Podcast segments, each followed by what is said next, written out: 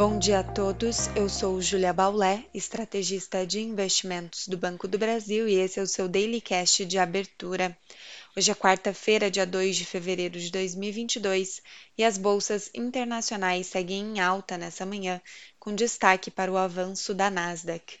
A bolsa, com foco em empresas do setor de tecnologia, apresenta alta superior a 1%, refletindo o salto de quase 9% das ações da Alphabet, controladora do Google, ontem no aftermarket. Hoje ainda teremos o balanço do Facebook após o fechamento dos mercados. Na Europa, o balanço do Banco Espanhol Santander, também superando as expectativas, ajuda na subida dos índices acionários. As bolsas americanas encontram espaço para avanço diante dos últimos discursos mais a menos em relação ao aumento de juros do país, que reduziu as apostas mais pessimistas de que o Federal Reserve poderia aumentar para 0,5% seus juros já em março.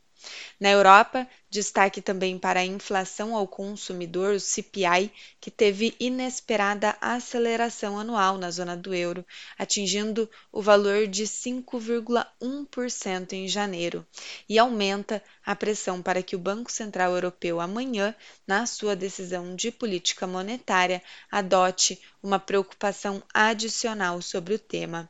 Ainda não é aguardado aumento de juros na região, mas o encerramento da compra de ativos por completo este ano pode ser anunciada. O euro ampliou ganhos contra o dólar após a divulgação da inflação. Nas commodities, o petróleo opera com ganho moderado. Hoje, a OPEP+ se reúne para definir o nível de produção para março.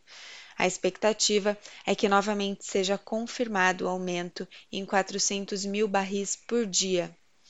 No Brasil, hoje é dia de decisão de juros pelo Copom. Como já falamos nos últimos dias, a expectativa majoritária do mercado é de um aumento em 1,5% da Selic, levando a taxa básica de juros para 10,75% ao ano.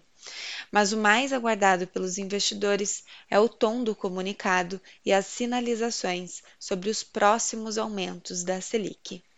Na agenda política, hoje à tarde teremos sessão de abertura do ano legislativo no Congresso.